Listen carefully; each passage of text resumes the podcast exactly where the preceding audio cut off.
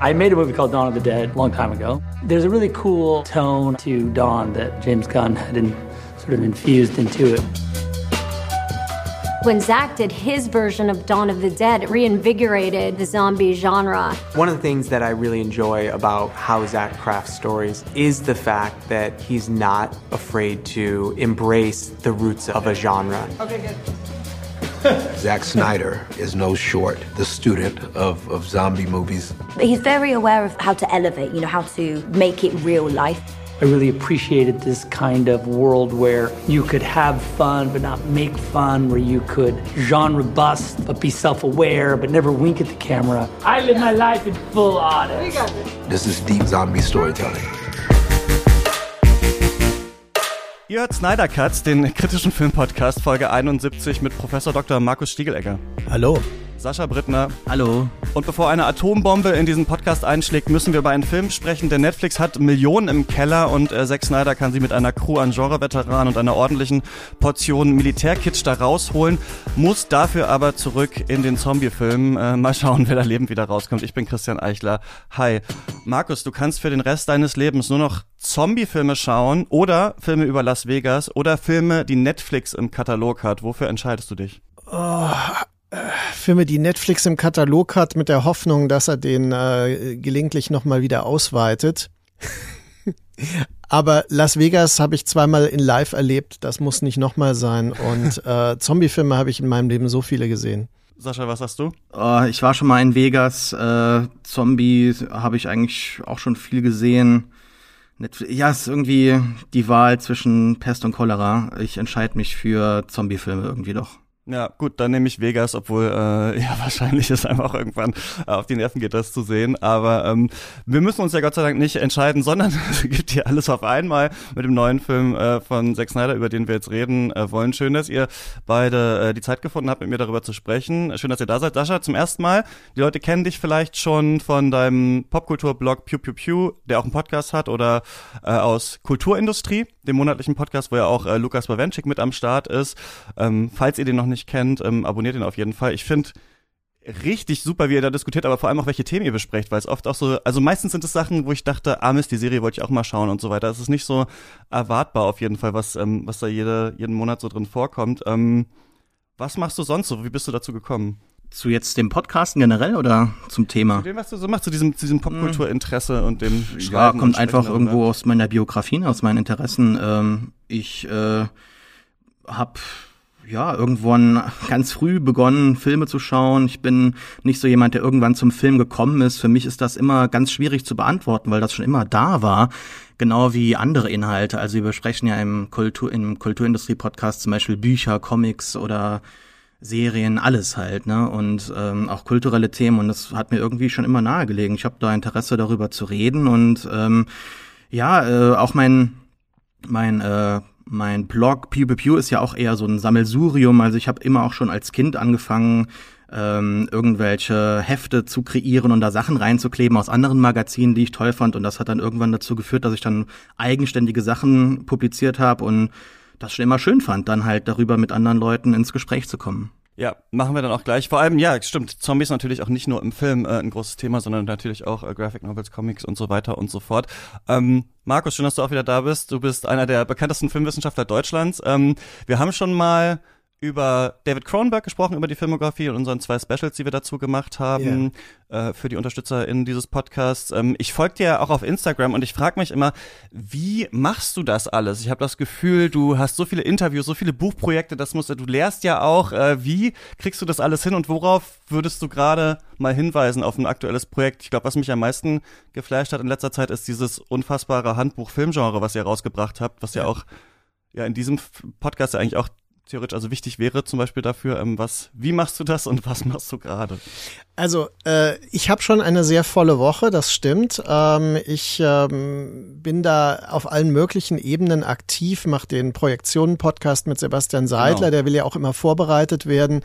Äh, das Handbuch Filmgenre ist sieben Jahre lang entstanden und enthält passenderweise fast 700 Seiten. Das ist natürlich ein monumentales Werk. Äh, es ist auch äh, das Ziel gewesen, ähm, mich gewissermaßen als Genre äh, Spezialist zu etablieren damit. Ne? Also das war natürlich äh, beruflich auch äh, ein wichtiger Schritt. Und äh, ja, ich hoffe, das Buch ähm, hat relativ viel Resonanz mit äh, bisher erhalten, äh, auch aus dem nichtwissenschaftlichen Bereich, was ich sehr interessant finde und das auch zeigt, wie groß das Interesse an solchen Dingen ist. Was ich tatsächlich aktuell mache, ist, ich schreibe noch mal ein äh, Buch über meine Seduktionstheorie des Films. Das ist eigentlich das äh, theoretische Projekt, was ich seit 2005 verfolge. Und das äh, entsteht jetzt äh, beim Springer Verlag als eine Art Einführung. Und äh, Film als Verführung ist das Konzept dabei. Das ist aber auch etwas, was interessanterweise außerhalb von Filmen und auch von äh, Wissenschaften großes Interesse erzeugt, weil das vielen Leuten einleuchtet, dass ähm, Film und Medien, äh, narrative Medien an sich verführerisch sind und quasi Strategien der Verführung brauchen, um uns als Publikum zu gewinnen. Und äh, das ist etwas, was auch äh, heute eine Rolle spielen wird in unserem Gespräch über Zack Snyder und den Film. Genau, wir sprechen über Army of the Dead von Zack Snyder. Ähm, da geht's ja um Zombies und auch Zack Snyder ist so ein bisschen ein Wiedergänger in letzter Zeit gewesen. Er hat sich nochmal an äh, Justice League rangesetzt und da den vierstündigen Snyder Cut dann am Ende rausgebracht. Da haben wir hier schon drüber gesprochen. Es ist selten, dass wir in so kurzer Abfolge bei Cuts über zwei zwei Filme desselben Regisseurs eigentlich reden, wenn nicht zufällig mal eine Classic-Folge ansteht oder so. Aber er ist jetzt schon wieder zurück, denn schon ähm, vorher, also bevor der Snyder Cut natürlich rausgekommen ist, war dieses Projekt geplant zusammen mit Netflix. Zack Snyder gilt ja als jemand, der das Zombie-Genre ein bisschen revitalisiert hat, fast so ein bisschen zeitgleich mit Danny Boyle, äh, 28 Days Later und dann äh, Zack Snyder mit seinem Romero. Ähm, Remake oder Neuinterpretation äh, Dawn of the Dead. Ähm, vorher, wenn ich das richtig verstehe, war es ja um Zombies so ein bisschen still geworden und auf einmal haben die eine unglaubliche Renaissance erlebt. Also ich weiß auch noch genau diese Zeit, dass wir so in der in meiner Schulzeit und sowas auch immer so ein bisschen Zombies eigentlich ganz cool fanden, aber so der große Knall ein bisschen gefehlt hat, bis dann diese neuen Filme wieder rausgekommen sind und jetzt ich musste noch mal drüber nachdenken, ne? zwei der erfolgreichsten Serien, äh, die wir haben, äh, The Walking Dead und Game of Thrones äh, spielen Zombies eine zentrale Rolle. The Last Last of Us mit einer der erfolgreichsten Videospielserien überhaupt, äh, Minecraft natürlich auch und so weiter. Also ich habe das Gefühl, ähm, jeder und jeder hat irgendwas schon mal, selbst meine Eltern äh, gesehen, wo Zombies eine zentrale Rolle gespielt haben, was man sich vielleicht früher nicht gedacht hätte. Und Zack Snyder sollte für Netflix jetzt eben da noch mal so ein bisschen dran anknüpfen mit diesem neuen Film, aus dem, man merkt es auch im Film schon, direkt scheinbar so eine Art Franchise gemacht werden soll. Also Matthias Schweighöfer spielt hier ja auch eine Rolle und hat schon einen Prequel-Film äh, Army of Thieves heißt er, glaube ich, der eine äh, Zombie-Rom-Com werden soll, gedreht. Es soll noch eine äh, Animated Series äh, gemacht werden und ja, der Film ist ja auch voll von verweisen. Ähm, ich erzähle nicht so viel, worum es geht. Aus Area 51 bricht ein Super-Zombie aus und äh, rennt nach Las Vegas, infiziert dort äh, die Menschen Zombie-Horden, äh, strömen durch die Casinos, äh, durch die Boulevards und so weiter. Und dann äh, entscheidet sich die amerikanische Regierung, das abzuschotten und so ein paar Söldner äh, kommen noch raus und dann haben wir jetzt quasi Las Vegas bevölkert von Zombies und da soll der amerikanische Präsident Wilder ähm, am Unabhängigkeitstag eine Atombombe draufwerfen, aber äh, Dave Batista, der mittlerweile Burgerbräter ist, aber vorher eben äh, Söldner war, erhält äh, von einem äh, japanischen Business Tycoon den Auftrag,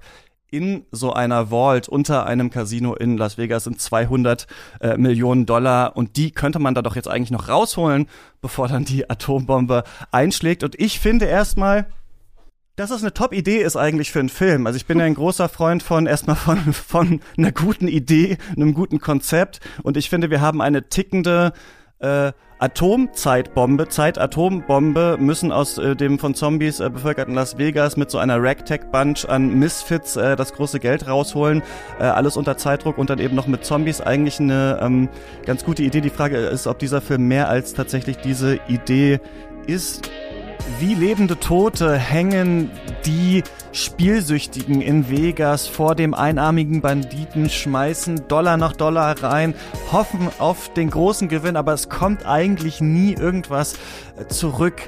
Aber es gibt was, wo ihr nur einmal im Monat drei Euro in die Slotmaschine stecken müsst und es klingelt eigentlich die ganze Zeit.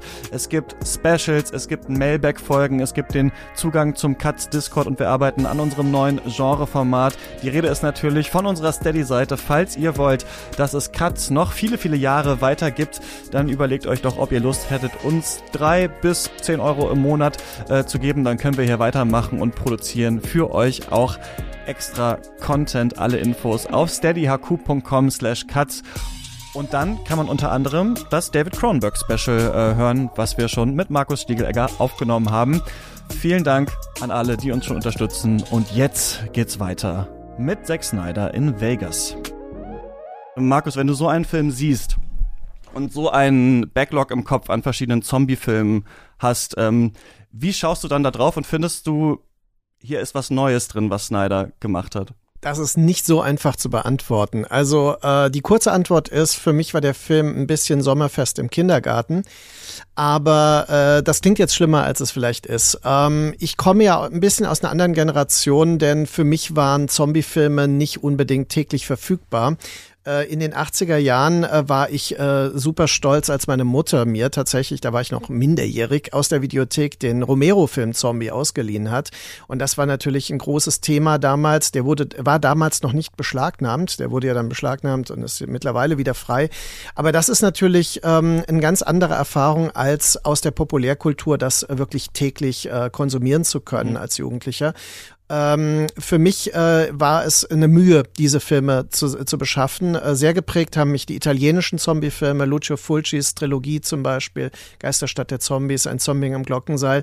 Und das sind ja ganz andere Ansätze. Also im Grunde äh, knüpfen die meisten amerikanischen populärkulturellen Modelle ja an das, äh, die, an die Romero-Mythologie an. Mhm.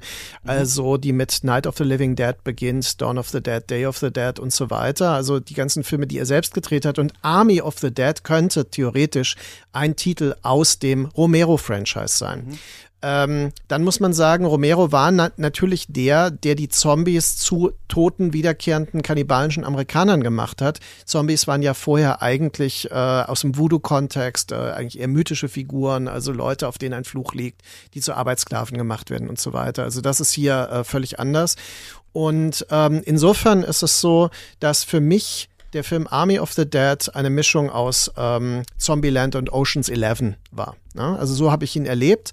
Ich fand äh, tatsächlich vieles, äh, viele Verweise, mit denen konnte ich natürlich was anfangen, weil ich diese Vorbilder kenne. Die fand ich amüsant. Ähm, das Ganze äh, was mich eigentlich interessiert hat, nämlich der äh, Snyder-Zugang, äh, da war ich etwas ernüchtert, denn äh, was ich an Snyder schätze, ist ja sein heiliger Ernst, mit dem er populärkulturelle Modelle ähm, quasi äh, neu aufbereitet. Und ähm, wenn man jetzt äh, den Snyder Cut von Justice League sieht, das ist ja wirklich äh, so ein Apokalypse-Gemälde, was er äh, quasi aus so einem bunten äh, Comic-Kontext äh, macht. Und äh, da war ich doch etwas erstaunt, dass Army of the Dead äh, so ein gute Laune-Stück bleibt eigentlich. Äh, das heißt nicht, dass er ständig zündende Witze hat, aber er gibt sich schon Mühe, dass das nicht zu finster wird. Und ähm, das fand ich eher untypisch. Ja, Sascha, wie ist das bei dir? Was hältst du von äh, Snyder? Und wie findest du, ist er hier an dieses Thema rangegangen? Ähm, ich weiß nicht, ich habe ein sehr ambivalentes Verhältnis zu ihm. Also auf der einen Seite empfinde ich ihn doch schon irgendwie so als ja relativ großen Visionär und wir warten ja auch gerade alle irgendwie so auf den großen dummen Blockbuster, der uns das Kino wieder versüßt. Ne? Im Moment gibt's auf, auf äh, Twitter dieses Hashtag The Movies Are Back. Und ich habe mir so gedacht, ja, äh, aber hier nicht. Also nicht so wirklich.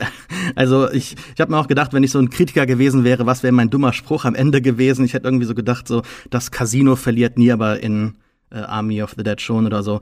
Ähm, ich finde, Snyder ist hier unglaublich präsent. Er ist ja Regisseur, Drehbuchautor, Produzent und Kameramann und da ist er irgendwie mhm. doch ein bisschen dünn aufgestrichen in seinem Einfluss. Er hat auch gesagt, das ist hier der beste Film, den, den er sich vorstellen kann und er will immer Filme voller sexy, coole, äh, voller Sex, äh, Coolness und Gewalt und äh, versperrt sich gegenüber politischen Aussagen, aber die sind ja doch irgendwo immer wieder in seiner Bildsprache wiederzufinden, in 300 in Watchmen, also diese faschistische Darstellung äh, in, in der Handlung oder in den äh, Männerkörpern vor allem und in der Gewalt, die er dann halt gegenüber anderen Schwächeren oftmals zeigt. Und er sagt dann auch in einem Interview zum Guardian, habe ich extra nochmal gelesen, weil ich die Headline so toll fand, I don't have a right-wing political agenda. People see what they want to see for me that was certainly the point, uh, not not the point.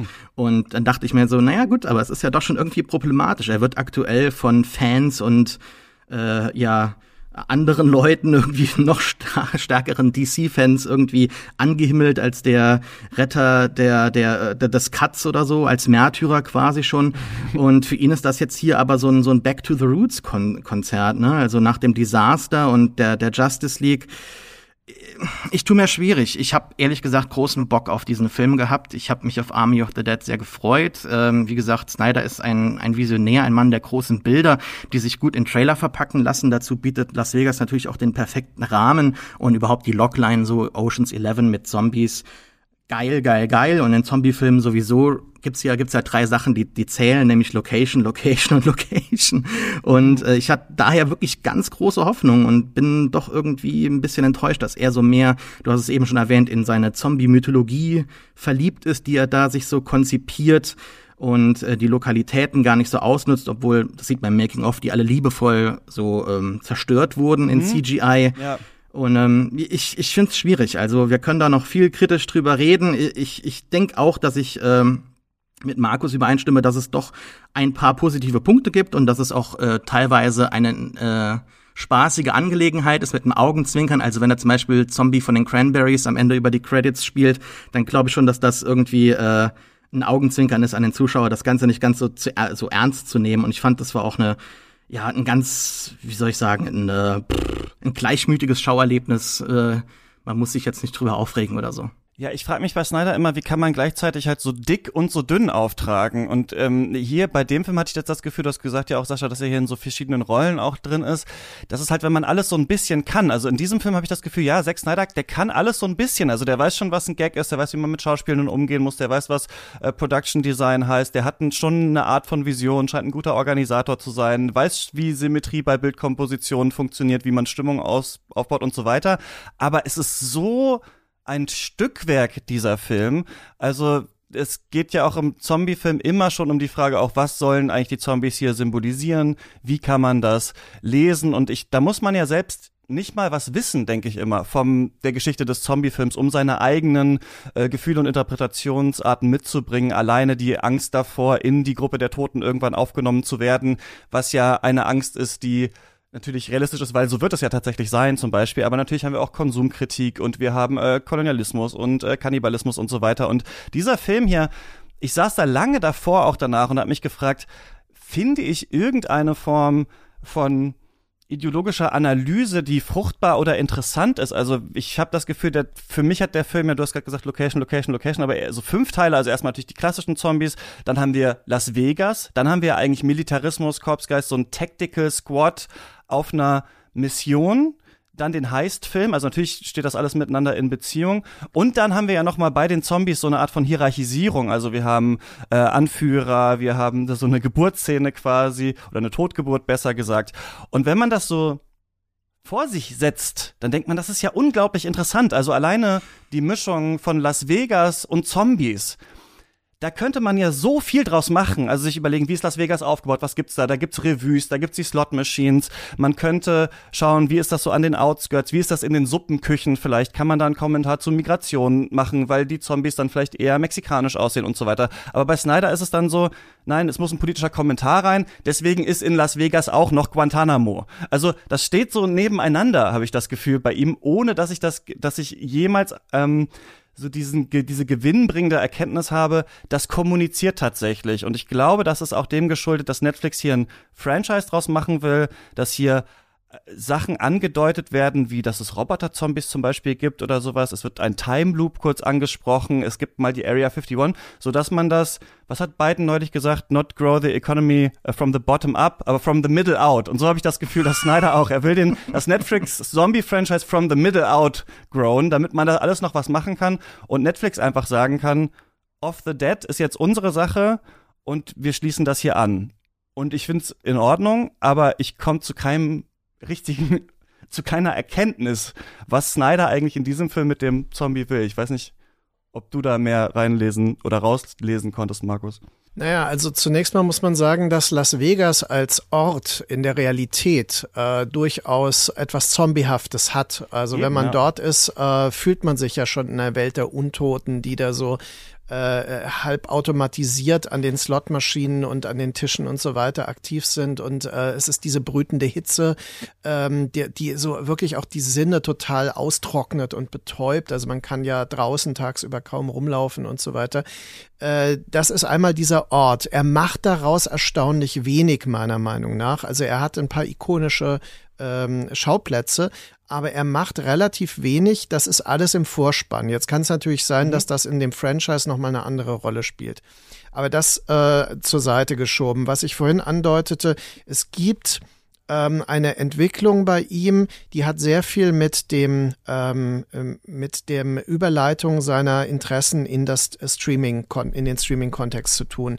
Denn seine ersten beiden Filme Dawn of the Dead und äh, 300 sind ja noch relativ dicht. Die sind nicht so verzettelt wie das, was wir eben besprochen haben. Und ähm, das äh, hat er bereits mit uh, The Watchmen, den ich persönlich sehr schätze, äh, in so einer Unentschlossenheit aufgegeben, weil davon gibt's ja nicht umsonst äh, verschiedene Versionen, ja, die immer ausufernder werden. Und ähm, man hat quasi das Ende, den Endpunkt dieser Entwicklung in äh, seinem Snyder Cut von Justice League und in Army of the Dead ähm, auf unterschiedliche Weise, aber auch nochmal, weil Army of the Dead ist viel verspielter, aber trotzdem völlig verzettelt. Also genau wie ihr mhm. es eben auch äh, geschildert habt, ist das ähm, äh, quasi so eine Nummernrevue, die aber nicht an jeder Stelle zusammenpassen möchte. Also es ist ein Puzzlespiel, wo die Puzzlestücke nur manchmal zusammenpassen. Und dann ähm, ist das so, das würde ich Mehrfachkodierung nennen. Der Film ist ja auch für äh, ganz unterschiedliches Publikum gemacht. Ja, man kann ihn sehen ohne jegliches Vorwissen und man kann ihn total sophisticated wahrnehmen. Also mit ständigen Verweissystemen, die aber nirgendwo hinführen. Das ist ein interessanter Punkt. Und ähm, das erwähnte Cranberries Lied äh, typischerweise als Coverversion natürlich dann präsent, wie bei ihm ja alles immer Coverversionen dann auch sind. Bei Sucker Punch hat er das ja vor allem eingeführt. Aber äh, da, dieses Lied geht ja um was ganz anderes. Es geht ja nicht um Zombies, sondern äh, das ist ja ein Lied über politische Ereignisse und ähm, die lassen sich überhaupt nicht koppeln mit dem, ähm, was in dem Film hier passiert. Also insofern ist es eigentlich äh, ja alles so ein bisschen unausgereift. Und äh, das habe ich bei seinen früheren Filmen nicht so gesehen. Also äh, Dawn of the Dead ist mit Sicherheit ein nicht politischer Zombie-Film, das könnte man durchaus sagen. Also so habe ich ihn damals auch nicht aufgefasst, aber er hat zumindest eine Intensität und er hat dieses Existenzielle, was Zombie-Filme ja interessant macht, was auch Walking Dead als Serie interessant macht. Ne? Also diese zutiefst menschlichen Strukturen, die da ähm, offenbar werden in der Grenzsituation. Und äh, das erscheint mir bei ähm, Army of the Dead sehr theoretisch, denn äh, die Tochter ähm, die da unbedingt mit will, die ihre Freundin retten will, die später überhaupt keine Rolle mehr spielt. Also als sie dann rausgeflogen sind, weiß man ja gar nicht, hat die überlebt jetzt oder was ist denn da los? Sind die alle tot? Ähm, es spielt schlicht alles keine Rolle, ja. Äh, und äh, dass er so viel vergisst innerhalb des Films an Bezügen, die er eigentlich äh, aufbaut erstmal, finde ich schon bedenklich. Das, äh, wie gesagt, ist mir bei seinen früheren Filmen so nicht aufgefallen. Ja, da das kann ich genauso unterschreiben. Ich habe mir auch mehrere ja verfehlte Payoffs aufgeschrieben. Also äh, wir haben jetzt gerade eben schon die äh, Roboter gehört, die das da an einer Stelle zu sehen gibt, mit glühenden Augen. Ich habe kurzzeitig gedacht, spinnt da mein Fernseher? Was ist da los? Ich habe nicht wirklich verstanden, was das soll. Dann äh, später an einer anderen Stelle sieht man dann halt wieder diese äh, Gesichter weggeschossen werden. Darunter gibt's ein Roboterface. Ich dachte so, hä, was? Wieso? Was, was passiert jetzt hier?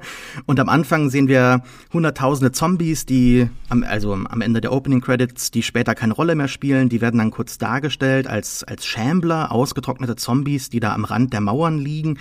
Ähm, und es sollte, wenn es äh, dann Regen gibt, dann große Horden äh, geben, die dann mhm, auferstehen. Die sehen wir nie. Ja. ja.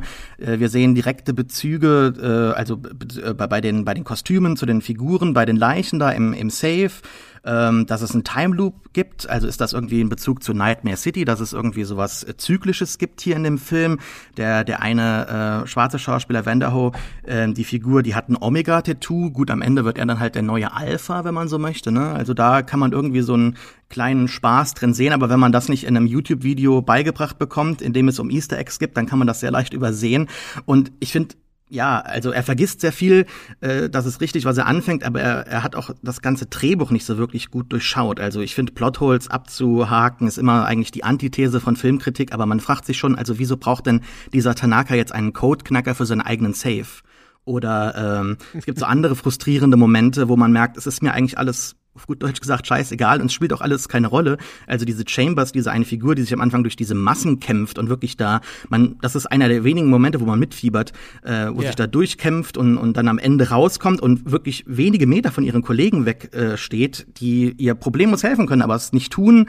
Und ähm, es ist halt alles anders, könnte man sagen. Ja, es gibt irgendwann am Ende noch so Cirque du Soleil-Tänzer, die dann als Zombie äh, irgendwie ausweichen können. Dann haben wir noch mal jetzt äh, Smart Zombies statt äh, Fast Zombies nur alleine. Und es ist halt ja ein ganz eklektischer Film, wie halt auch Snyder so ein eklektischer Filmemacher ist. Ja, wir haben ganz viel in dem Film, aber es ist alles so inkohärent, dass es mir am Ende vollkommen egal ist. Und dazwischen gibt's noch so Einwürfe, wo ich mir denke, ja, du denkst aber auch wirklich gar nicht nach, wenn du eine Szene einbindest mit Donna Brazil und Sean Spicer. Ich meine halt, muss das sein? Hätte man da nicht irgendwie was anderes finden können? Das ist einfach ärgerlich und dass er sich dann immer irgendwelchen Aussagen versperrt und meint, ich will nur coole Filme machen und Spaß haben am Wer Set. sind die? Die sagen mir jetzt nicht. Das sind CNN-Kommentatoren einmal, äh, ah. Donna Brazil und Sean Spicer war halt der erste Pressesprecher von ähm, von Donald Trump, der halt am ersten Tag mhm. halt hingegangen ist und gelogen hat bezüglich der äh, yeah. Masse vor dem Kapitol. Ah, ja. Und äh, das sind halt eigentlich Personen und gerade in den USA würde ich mal behaupten, gerade bei einem äh, sich als liberal bezeichnenden Filmemacher sollte man doch irgendwie vielleicht kurz mal drüber nachdenken, ob das eine gute Idee ist. Ähm, da helfen auch, finde ich, keine äh, ironischen Sachen am Anfang, ne? wenn da zum Beispiel Mothership äh, genannt wird oder die, die, äh, also die, die, die Basis, wo sie daherkommen, am Anfang die Soldaten oder dann nennt sich diese äh, dieser Konvoi Four Horsemen und da wird noch äh, der, der, der Haupt Zombie Zeus genannt, also Zeus, der dann in The Olympus geht, in das Casino. Also da ist irgendwie viel da, aber nicht wirklich, wenn man drüber nachdenkt. Das ist äh, diese Überkodierung, äh, die ich äh, in seinen frühen Filmen auch schon festgestellt habe, die in äh, 300 aber funktioniert, weil der Film sich so konsequent in seinem eigenen mythischen Universum auffällt. Mhm. Und das ist bei der Superheldenmythologie als einer Neomythologie eigentlich auch noch okay. Also zumindest funktioniert das für mich besser. Und ähm, es ist fast so, der Film, der immer vergessen wird von ihm, Legende der Wächter, ja, also seine Eulenversion von 300 gewissermaßen, äh, der hat das auch, der macht daraus ein dichtes Modell. Und bei, bei Watchmen ist es so, den, den ich, wie gesagt, äh, sehr eindrucksvoll finde, aber da zer, zerfasert es schon ein bisschen an den Rändern. Und bei Army of the Dead geht es halt überhaupt nicht mehr auf. Also dann äh, kann man sagen, ja gut, äh, Zeus ist äh, der Verweis auf Zeus und so weiter, der Olymp, aber ähm, das bleibt für sich. Und äh, es ist nur ein kurzes Aha-Erlebnis aber eins, das, wie gesagt, zu keiner weiteren Erkenntnis führt. Und äh, das finde ich eigentlich das, das äh, Schwierigste und auch das Unangenehmste an dem Film. Ja, ich denke auch, man muss dann sich doch trauen, die Sachen ein bisschen stärker in Beziehung zu setzen. Also als ich von diese Liste mit fünf Sachen, die ich da drin sehe, aufgezählt habe, dachte ich so, okay, wir haben hier selber eine militärische Unit, die da, also der Film heißt ja Army of the Dead einmal, weil die Toten eine Armee sind, aber weil man ja auch mit den Mitteln der Armee, mit diesem taktischen Kriegsführung vielleicht von so einer vielleicht Guerilla-Kampftruppe versucht hier gegen die Toten zu kämpfen, beziehungsweise ähm, durch diese Masse der Toten zu kommen. Und wir haben ja auch so eine hierarchische Organisierung bei den Toten selbst. Also da, allein daraus hätte man ja irgendwas kommunikativ bilden können, dass man dann wieder sagt, okay, die, wie, wie unterscheiden sich die Befehlsstrukturen vielleicht in diesen Reihen und so weiter. Aber man hat das Gefühl, immer wenn Zack Snyder gerade an einer Stelle irgendwie ist, dann reicht es schon. Also es reicht eigentlich, das Thema einmal angerissen zu haben. Und wenn wir ihn sehen, wie er darüber redet, über den Film, wir sehen ja, der brennt da tatsächlich dafür und mhm. sagt, ja, und wir wollten diesmal irgendwie noch mehr Zombies haben, wir wollten diesmal irgendwie sowohl die Schnellen haben, als auch das und das Kind. Und dann sagen die Schauspieler immer so, das ist Deep Genre äh, Zombie Storytelling und das hat noch niemand gemacht und keine Ahnung. Und man, also man gönnt es ihm eigentlich, wenn man das sieht in dieser Dokumentation, die auf Netflix ist, diese 30 Minuten, bei dem, bei dem man dann, also wenn die sich da hinstellen und dann sagen, wir haben uns überlegt, bei Zombies gibt es ja vier verschiedene Verwesungsstufen. Einmal so ein bisschen, dann mehr, irgendwann später sieht man die Knochen. Und in Las Vegas ist es ja sehr heiß. Das bedeutet, wenn der weiße Tiger von Siegfried und Roy tatsächlich verwesen würde, wie würde das eigentlich aussehen? Da wäre dann ein bisschen Gekröse auf der und so weiter. So reden die ja darüber und man denkt sich, äh, toll, aber dann sieht man den Film und hat das Gefühl, dieses Set-Design, diese Production Values, diese Gedanken, die dahinter sind, irgendwie traut Snyder den selbst vielleicht nicht genug, um dann tatsächlich hauptsächlich die Kulisse in den Vordergrund treten zu lassen, wogegen ja auch noch dieser Kamerakniff ein bisschen kämpft, finde ich. Also er hat sich ja entschieden, das in so einer bestimmten Linse zu drehen. Im Making-of sagt er, ich wundere mich, dass überhaupt so viel scharf ist in dem Film. Ich dachte, das wäre noch unschärfer, als wir das gedreht haben. Also man sieht auch, er hatte da scheinbar Bock drauf. Und der Witz ist ja, also das ist ja so eine Linse, bei der der, der Fokusbereich nur sehr klein ist. Also wir haben einen sehr, sehr großen Unschärfebereich. Und in dem, äh, es gibt auch so ein Video auf YouTube, wo er dann so auf diese Szene in diesem Warehouse zeigt, wo sie den Heist halt planen und dann zeigt er so, zeichnet er so hinten auf diese verschwommenen Lichter und eigentlich sagt er da, ah, guck mal, alles verschwommen, das sieht ja cool aus. Also das ist scheinbar so der Gedanke dahinter. Und wir würden jetzt zum Beispiel hier wieder sagen, das ist ja eine formalistische Einstellung, die für einen Zombie-Film ja Sinn ergeben kann. Also der Einzelne, der Vereinzelte ist im Fokus, alles drumrum ist eher diffus, die Gefahr kann von überall kommen. Aber ich finde zum Beispiel, ein anderer Film, der ja auch formalistisch quasi einen Horrorfilm versucht hat, durch die Kamera etwas zu machen, der mir einfach nur eingefallen ist, wieder war It Follows, wo ja der Witz war, die Gefahr kann von überall kommen und sie kann aussehen wie jeder und jede. Und dadurch hatten wir immer diese 360-Grad-Schwenks und wir haben richtig versucht, den Hintergrund abzuscannen. Das war deswegen ein Film, der dann auch sein Production Design und seine Sets auch ausstellen konnte. Mhm. Und hier haben wir das Gefühl, oder habe ich das Gefühl, Snyder findet beides cool, Vegas, die sind da mit so 3D-Scannern durchgefahren, haben das alles toll rekonstruiert, aber entscheidet sich dann gleichzeitig für was anderes, das er cool findet, diesen Shallow Focus. Und das passt dann schon wieder nicht so richtig zusammen einfach. Und das ist halt ein Gefühl, was ich stark in diesem, in diesem Film hatte. Ja, ja it's, it's definitely a choice. Also ich habe eben gesagt, dass ich ihn als, als Visionär im Kino irgendwie wahrnehme. Ähm, und deshalb ist gerade diese äh, visuelle Ebene eine ganz große Enttäuschung für mich. Also er hat da die ganze Zeit mit Low Aperture gefilmt, irgendwie so 80 Millimeter Objektiv und gefühlt f1.4. Das ergibt halt diese äh, flache Tiefenschärfe, die du angesprochen hast. Und das macht auch irgendwelches Blocking komplett unnötig, also weil man sowieso im Hintergrund nichts erkennt. Deshalb gibt's auch kein äh, Spektakel irgendwie. Die Bildsprache an sich verstummt. Wir haben nur vorne irgendwelche Figuren im Fokus und selbst nicht mal die. Also es gab so Einstellungen, wo Bautista irgendwie so im Gesicht mit der Nase irgendwo teilweise scharf war, aber seine Schulter schon wieder nicht. Ist natürlich bei ihm relativ schwierig. Die beiden äh, Körperteile sind sehr weit auseinander bei so einem Muskelprotz.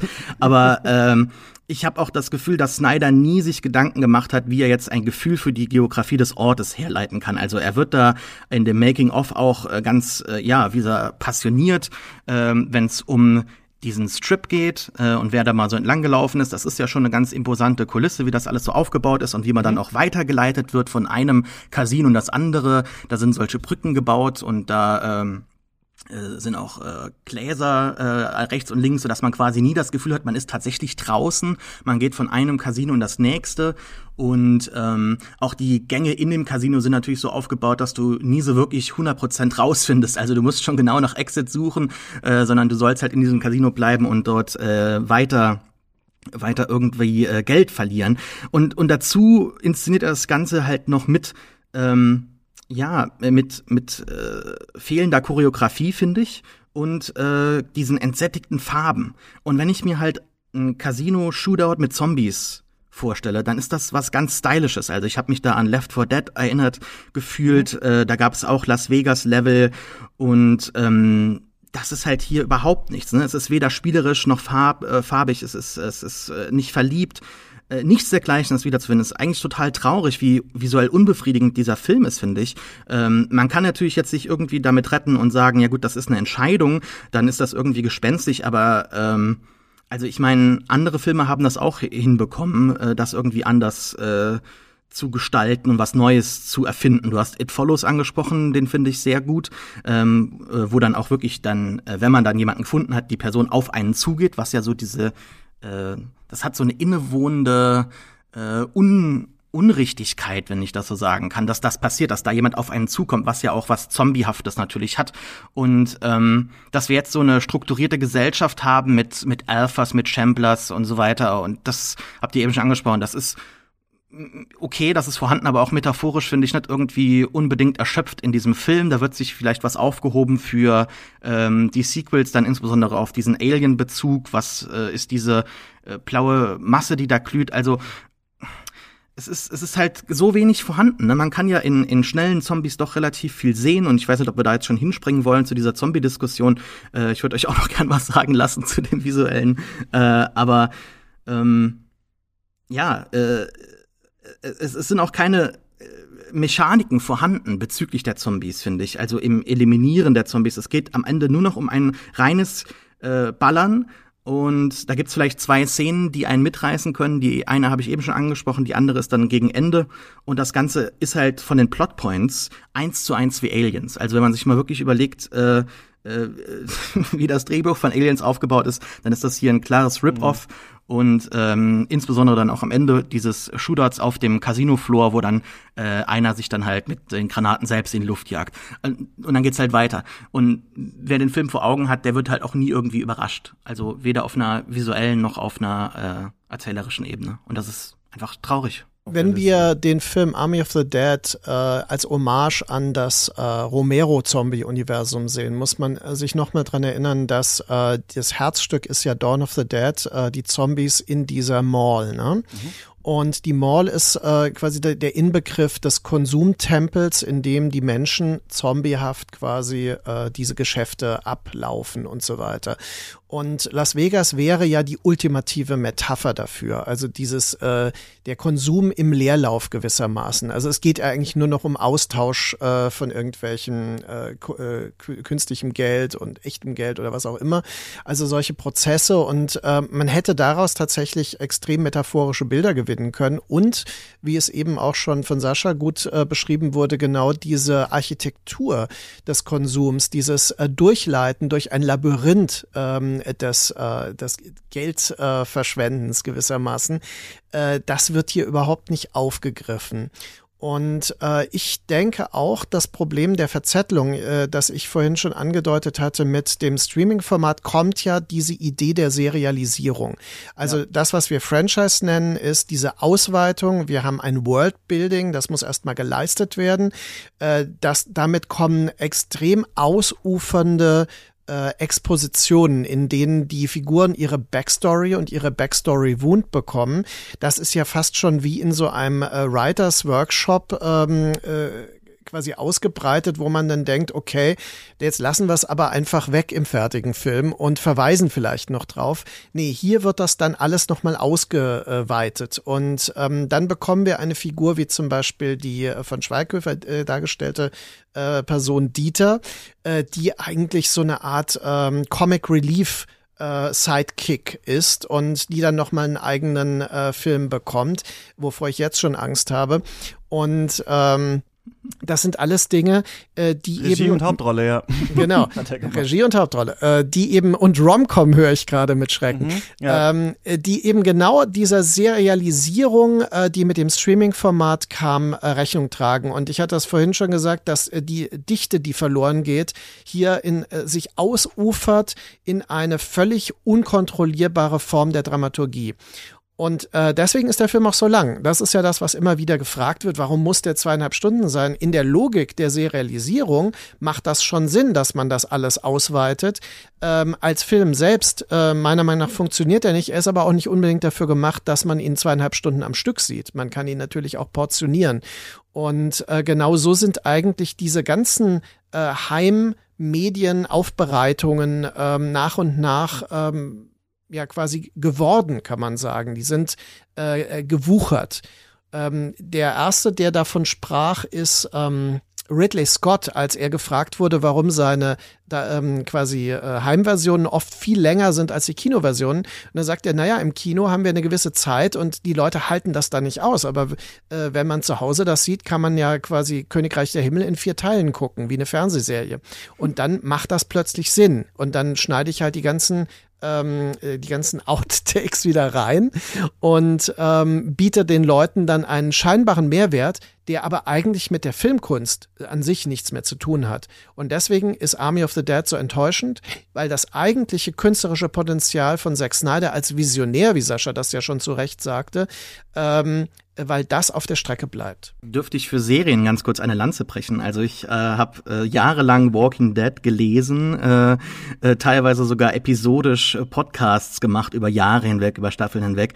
Und ich mhm. finde, dass da vielleicht ähm, klar, bei Romero bereits alles abgehandelt wird. Es ist jetzt keine komplette äh, gegnerische Haltung zu deiner Position, Markus, aber ähm, mhm. ich finde schon, dass man da differenzieren kann und differenzieren muss bei dem Zombie-Genre, das ja häufig immer ja um, oberflächlich abgetan wird und dann diese Tiefen halt so ein bisschen vergessen werden. Was ich dir jetzt nicht unterstelle, sondern es findet allgemein keine wirkliche ähm, Unterscheidung statt. Man sagt jetzt, ey, gut, bei Walking Dead gibt's auch Zombies, aber äh, die Einteilung bei Romero und äh, Kirkman ist ja eine ganz andere. Über Romero hast du alles gesagt, stimmt auch so, ne? Also sehe ich genauso. Äh, er hat da so eine große Wut Ende der 60er über Amerika, ne? Wir sehen da totalitäre Züge, das Kent State Massaker, er verarbeitet das noch in Crazies und so weiter und so fort. Mhm. Und Kirkman nimmt eigentlich den Zombie nur so als ähm, Hintergrundrauschen eines Big Bangs. Also er, er sieht sieht den Zombie als Naturgewalt, um halt andere Themen zu ermöglichen, die Romero auch abgearbeitet hat, natürlich, aber er hat Kirkman am Ende seines ersten Volumes gesagt, dass er ein großer Fan von Romero ist natürlich auch und diese direkten Bezüge sieht man auch im Comic und der Serie, aber ich finde, dass die Serie dann doch irgendwie diesen Startpunkt äh, zurücklässt und was Eigenständiges macht. Und er sagt nämlich auch am Ende Kirkman, er fand es immer unbefriedigend, dass am Ende die Leute im Helikopter wegfliegen oder äh, wegfahren oder dann halt nie das aufgelöst wird, was ähm, am Ende passiert, also am wirklichen Ende. Wie geht das denn weiter mit dem Wiederaufbau der Zivilisation? Kann man da äh, die Gesellschaft neu konstituieren und ähm, geht die Menschheit, äh, Menschheit da am, am Abgrund dann halt wirklich verloren oder wer bleibt übrig? Und das hat natürlich ähm, Romero auch über mehrere Filme hinweg schön gezeigt. So in Day bleiben am Ende nur noch die Arschlöcher übrig. Und ähm, ist da überhaupt noch was äh, von uns übrig, um uns, äh, um überhaupt gerettet zu werden? Das wäre ja auch was, was Last of Us zeigt, auch jetzt in serieller Form. Also ähm, ich glaube schon, dass man da viel in anderen Medien äh, noch vertiefen kann. Äh, ich weiß jetzt nicht, ob man dann das Rad neu erfindet, aber ich würde schon zunächst mal sagen, dass ähm, äh, es möglich ist. Ja, und muss man ja auch nicht komplett neu erfinden. Es reicht ja nur, dass man sich auf eine Sache konzentriert und sagt, ich finde eigentlich das interessant an dem Thema und damit machen wir mal weiter. Ich finde, je länger man noch über das Zombie-Genre nachdenkt, da ist ja, da sind ja unglaublich viele Anknüpfungspunkte auch zu anderen äh, Genres, zu anderen mythologischen Geschichten, die es gibt. Also zum Beispiel ist es ja so, dass wir uns in einer Situation befinden, in der es einmal ja einen so einen Kannibalismus gibt und gleichzeitig können wir uns gegen diesen Kannibalismus ja aber auch selber wieder nur mit brutalster Gewalt wehren. Deswegen haben wir ja zum Beispiel bei Walking Dead ja auch wie so Militärausbildungs, so eine Militärausbildungsserie, wo die Leute wie in einem Kriegsfilm eigentlich immer weiter abstumpfen und wenn wir in der dritten Staffel dann sehen, wie dieses Gefängnis eingenommen wird, wir schon sehen, wie kühl gehen die Leute eigentlich mittlerweile damit um. Und dann gibt's ja auch den Spruch We are the Walking Dead und sowas, was es ja bei Romero in anderer Form auch wieder gibt und so weiter oder schon gab. Aber das ist ja eine Sache, zum Beispiel würde ich auch sagen, wo eine serielle Erzählung Sinn gemacht hat, um über so eine lange Zeit, also ich fand die Serie irgendwann furchtbar, aber davon auch abgesehen, diese äh, Charaktere tatsächlich zu verfolgen und sich zu überlegen, was wäre denn, wenn die Zivilisation zusammenbricht. Und ich meine, das wäre in Army of the Dead ja auch drin. Was ist denn, wenn das Militär dann auf einmal wieder an Macht gewinnt, weil die die Waffen haben? Das ist ja was, was wir in der Realität auch sehen, wie in Burma zum Beispiel oder sowas. Das gibt es ja alles, damit kann man ja spielen. Man kann ja auch den Zombie-Film wie den postapokalyptischen Film als eine archäologische Geschichte aufbauen und sich fragen, was bleibt eigentlich von unserer Jetztzeit wenn die Apokalypse kommt, das ist vielleicht noch ein Punkt, der in Army of the Dead am stärksten drin ist, dass man sich immerhin visuell gefragt hat, wie können wir Vegas darstellen, was wäre noch da, was wäre schon zusammengefallen und so weiter. Und noch eine Sache, die noch niemand angesprochen hat in diesem Podcast, wir befinden uns gerade in einer globalen Pandemie, denn das Zombie-Genre wurde ja auch geupdatet irgendwann, dass es nicht mehr wie im Ursprung noch eher was Magisches hatte, sondern wissenschaftlich erklärt wurde. Wo kommen die Zombies eigentlich her? Ah, das ist eine Krankheit, die sich überträgt. Und da sind wir ja auch gerade. Und Snyder merkt das ja auch und deswegen haben wir ja tatsächlich Corona-Kommentare in diesem Film. Tig Notaro sagt in einer Szene, und die Szene mit ihr wurden ja nachgedreht, deswegen habe ich mich gefragt, ob das vielleicht sogar eine Szene war, die in der Original äh, im Original nicht drin war, um den Triage-Kommentar zu haben. Was ist eigentlich mit Triage, sagt sie. Wer ist eigentlich der Wichtigste aus unserem Team? Oder es wird gesagt, wir leben in einer Zeit, wo ein Temperaturmessgerät, ein Fiebermessgerät über deinen politischen Status entscheidet. Also Snyder scheint hier zu suggerieren, dass man vielleicht Geflüchtete oder politische Häftlinge äh, oder Leute, die einem da nicht so ganz grün sind, einfach abweisen kann, dadurch, dass man ihnen die Krankheit zuschiebt oder sowas. Erste Anzeichen von Corona. Corona läuft da nicht. Also wir sehen ja, was für Anknüpfungspunkte das eigentlich alles hat. Aber ich glaube, man muss sich halt auf eine Sache konzentrieren. Und was ich nicht mag, ist, dass Snyder ist in seinem Kitsch immer so super ernst und in diesem Film will er alles. Und ich gucke gerade für unser John Woo Special die Filme von John Woo und ich wusste, ist es jetzt zum ersten Mal, ich wusste nicht, was das für unglaublich schöne Schnulzen ja auch sind. Und sowas würde ich mir dann auch für so einen Film hier wünschen. Wenn man es übertreiben möchte, wenn man Spaß haben möchte mit dem Zombie-Genre, dann kannst du nicht diese Vater, Tochter, äh, Call of Duty Fast and the Furious Plotpoints dann auf einmal ernst nehmen. Das funktioniert dann für mich einfach nicht. Und das ist ein Phänomen, was ich oft im Blockbuster-Film habe, dass ich denke, ja, bei John Wick, die Action ist super, was dazwischen erzählt wird, ich schlafe ein. Und das ist, ähm, John Wick ist ein anderes Thema, aber das ist was, was man, finde ich, oft im Blockbuster-Film sieht, dass die Filme gefühlt selbst wissen, wir haben drei Set-Pieces, die sind cool, aber dazwischen müssen wir halt irgendwas erzählen.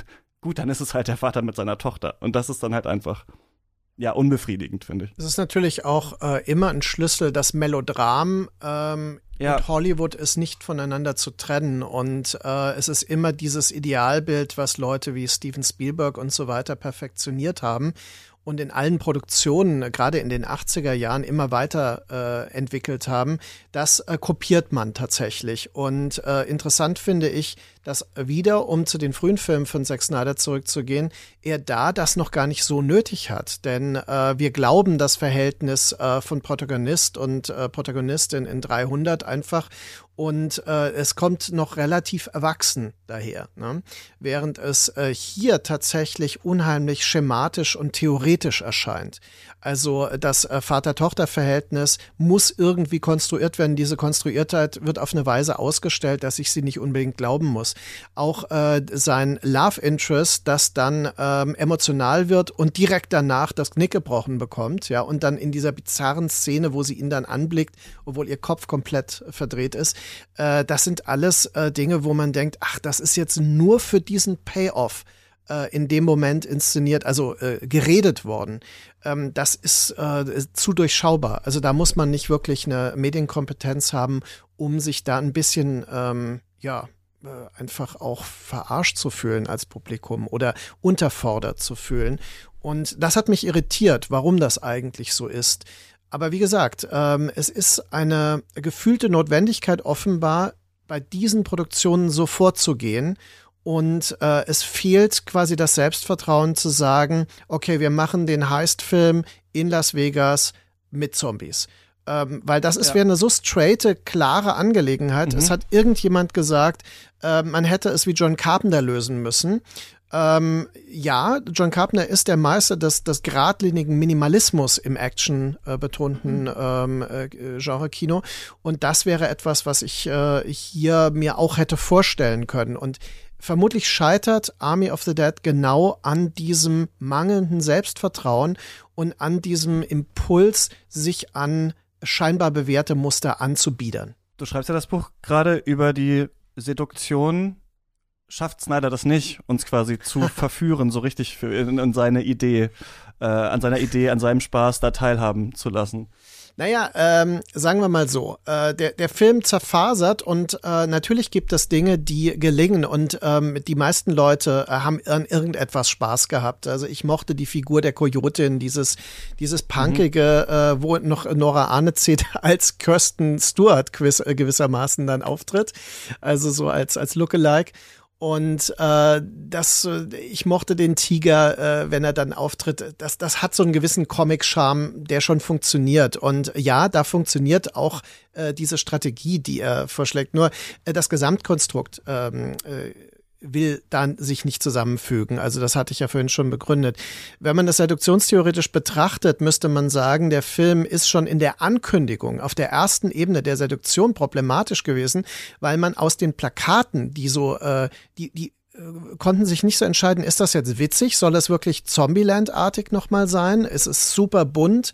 Ähm, es ist auch untypisch bunt für Zack Snyder, denn selbst seine Filme, die so super eklektisch sind, wie eben äh, äh, Sucker Punch, äh, die, die sind ja immer noch düster auf ihre Weise. Und das zum Beispiel äh, schafft kein Vertrauen zu dem Zack Snyder-Film als, als ein Produkt.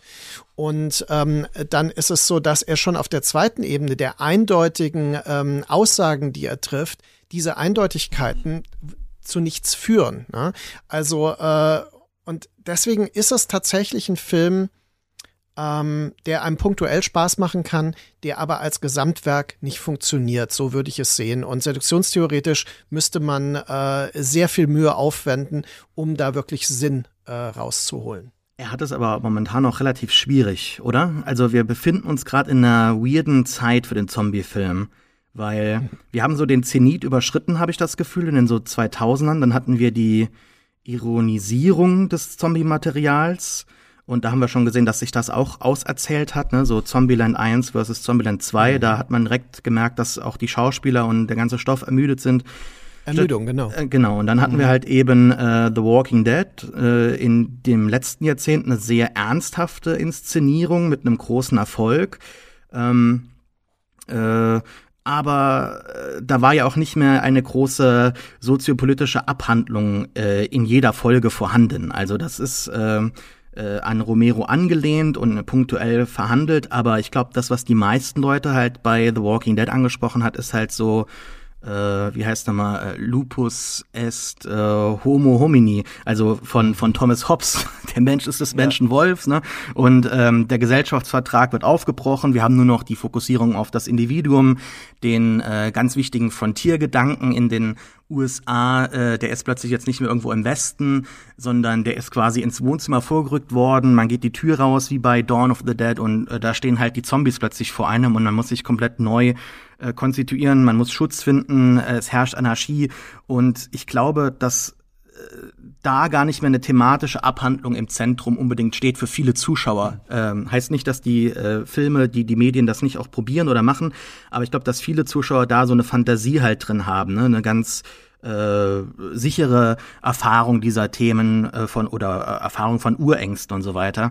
Und ähm, was soll jetzt Snyder machen? Also er hat ja bereits 2004 aus einem hochpolitischen Film einen äh, Horror-Thriller gemacht, der eigentlich sich vielen Aussagen verweigert oder auch äh, diesen diesen Bildern äh, er sich diesen Bildern eigentlich gegenüber wehrt. Also was ich am schönsten finde in Dawn ist so, wenn der Film so nach zwei Dritteln einschläft. Also wenn sie alle Ressourcen haben, wenn die drei dann noch äh, dann halt einkaufen gehen und dann halt so schöne kleine Momente sind, wie als sie sich das Geld da aus der aus der Kasse nehmen und sagen, ja, you never know und halt eindecken mit allem und ihnen halt gut geht und sie dann halt einfach da so äh, ja wohlgenährt einfach sitzen und die Zombies, die draußen rumlaufen oder auf einer unteren Ebene, eigentlich die sind, die mehr Freiheit genießen. Und, und solche Aspekte, die die, die hat er ja komplett in, in Dawn, in seinem Remake, äh, nicht mehr wirklich gehabt. Und zu ihm jetzt zu blicken als dem Retter des, des Zombie-Genres, das ist,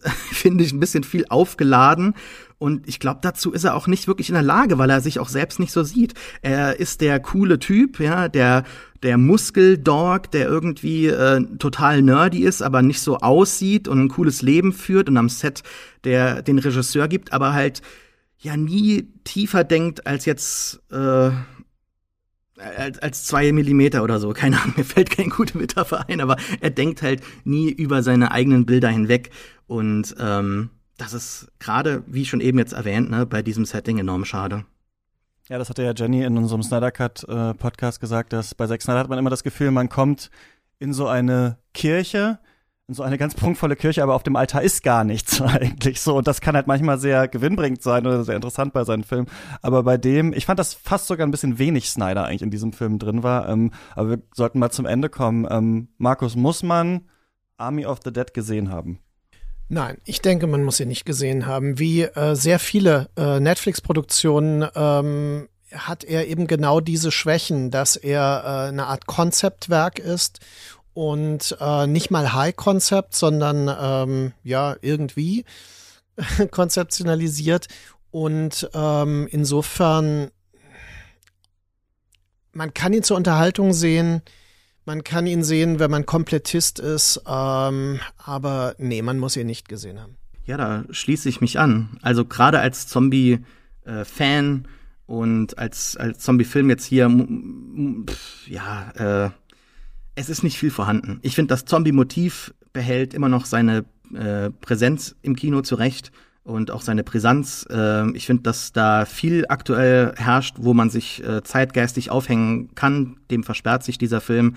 Und äh, jemand hat mir auch auf Twitter geschrieben, ich finde jetzt gerade den Tweet nicht mehr, aber man kann es so sehen, wie ja auf einer YouTube-Playlist äh, diese Szenen sind aneinander gehängt, ohne irgendwelchen großen, tiefen Bezug äh, oder Emotion und ja, kann man reinschauen und wenn man keine Lust hat, kann man auch ausmachen und alles ist gut. Ich würde sagen, auch muss man auf keinen Fall äh, gesehen haben und sollte auch nicht den Fehler machen zu sagen, aber bald kommt doch der Schweighöfer, dann muss ich ja sehen. Also man ist schnell in dieser Streaming-Franchise-Logik auch drin. Na gut, aber den Schweighöfer, das will ich ja dann schon sehen, weil das so komisch ist. Dann muss ich ja vielleicht auch den gucken und so weiter. Und was ist eigentlich mit der Anime-Serie und so weiter. Ich glaube, er wäre besser gewesen, wenn er einfach das gemacht hätte, was er angekündigt hat, einen Zombie-Heist-Film äh, zu machen. Viel zu wenige interessante Heist- Elemente sind hier äh, drin und ich glaube auch, dass Netflix in diese Richtung möchte. Also einen Zombie-Heist-Film dann machen zu können, Zombie-Comedy-Film und das ist alles noch ein Franchise und deswegen müssen die Leute dann länger auf der Plattform äh, verbringen und diese Sachen gucken, so wie die Leute in Vegas die Zeit verbringen an den äh, Automaten. Und wir sind aber auch diesem Genre ein bisschen trotzdem überdrüssig, glaube ich, denn zum Beispiel sind ja Zombiefilme auch immer große Kostümfilme, aber wir haben das halt jetzt in zehn Staffeln Walking Dead gesehen, wie man verschiedene Arten von Verwesung zeigen kann. Es ist schön, dass man sich hier auch die Mühe gemacht hat, aber es ist dann wirklich nur in Teilen interessant, wenn man da zum Beispiel den äh, Tiger sieht oder jemand in einem Elvis-Kostüm rumläuft. Und ähm, ich glaube, dass man das Vegas-Motiv, also Zack Snyder hat auch sowas, glaube ich, ähnliches gesagt wie du, Markus. Also man hat ja die Mall und das ist in Vegas auf die Spitze getrieben, aber das finde ich eigentlich interessant. Den Zombie kann man auf so viele Arten lesen und Vegas ja auch. Also es steht ja zum Beispiel auch für den American Dream oder für äh, Hollywood, für das Zocken und so weiter. Also nicht mal ja nur für den reinen Konsum, sondern ja auch für diese Idee, man kann gewinnen und man sp spielt um den Gewinn, verliert aber alles eigentlich. Und äh, das, ja, es reichen halt nicht nur die Ideen für einen guten Film, man muss die Ideen auch entwickeln oder sich halt des Todes darin suhlen. Und beides macht Zack Snyder eigentlich hier nicht, sondern äh, schmeißt zu viel äh, zusammen.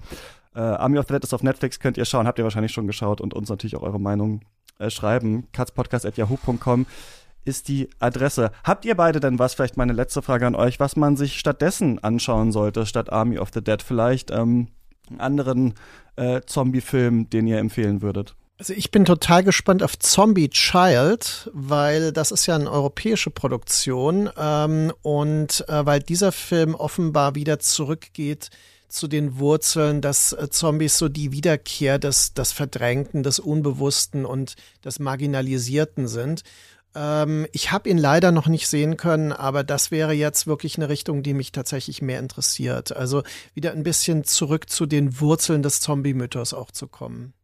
Von ähm, Bonello ist der, ne? Bonello, ja. Mhm. Kommt jetzt raus auf äh, Blu-ray, glaube ich. Ähm, ich habe äh, Plot Quantum gesehen, 2019, ein Film von Jeff Barnaby.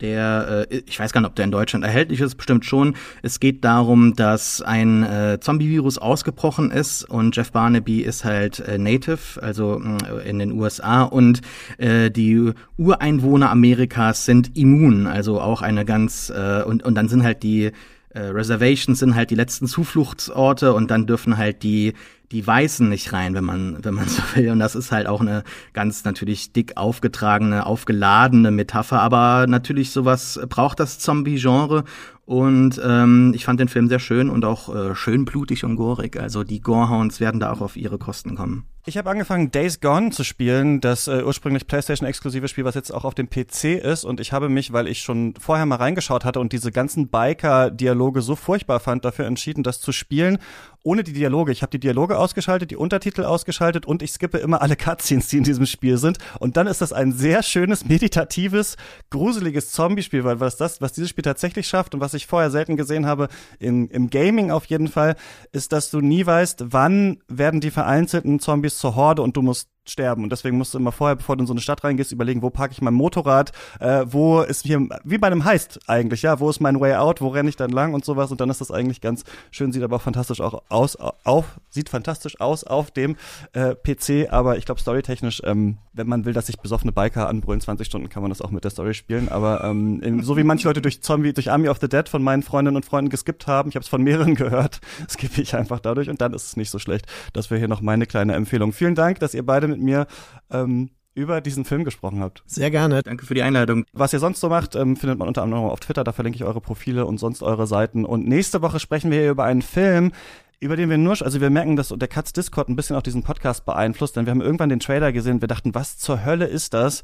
Äh, Wild Mountain Thyme heißt der Film, der Geruch von wildem Thymian, ein irische, eine irische Rom-Com mit Emily Blunt, wo nichts nach Irland klingt oder aussieht und wir wissen bis heute nicht, ob der Film ironisch gemeint ist oder nicht. Und deswegen ähm, habe ich Donny O'Sullivan eingeladen, äh, um darüber mal zu sprechen, das ein bisschen auseinanderzudröseln. Das gibt's hier nächste Woche. Der Film müsste jetzt ähm, in dieser Woche schon auf Amazon Prime zu schauen sein. Ähm, bis dahin, viel Spaß im Kino, falls sie wieder auf sind oder beim Stream. Tschüss. Ciao. Tschüss.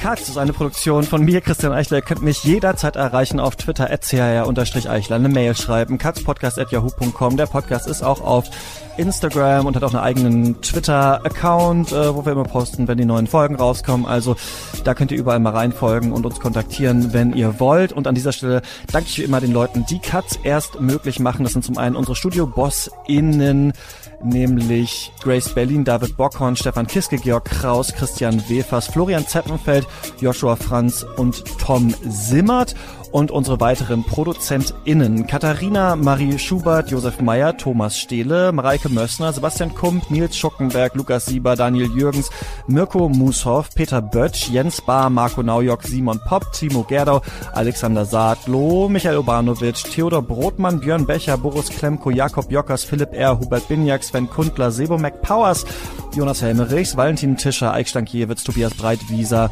Michael Schill, Max Gilbert, Florian Wittenbecher, Falk Tschitschmann, Michael Kanzia, Leon Hermann, Stefan Ziede, Ralf Kienzler, Disappointed Miyazaki, Andreas Siegmann, Christian Kaufmann, Martin Leistner, Moritz Bartel, Nikolas Dietz, Gerrit Schlaf, Jonathan Hilgenfeld, Malte Springer, David Wieching, Dominik Hochholzer, Regula Weber, Arne Leonardo, Christoph Zollner, Jörg Giese, Marius Stein, Alfred Neumann, Hans Olo, Marcel Beermann, Sarah Eliport, Thomas Kustermann, Stefan Eliport, André Holstein, Elisabeth Fulda, Martin Schober, Matthias Nauhaus, Luis Sir Excelot, Nikolai Puk, Tobias Walter, Jon Eden, Heiko Dörr und meiner Oma. Bis zum nächsten Mal oder vorher im Discord.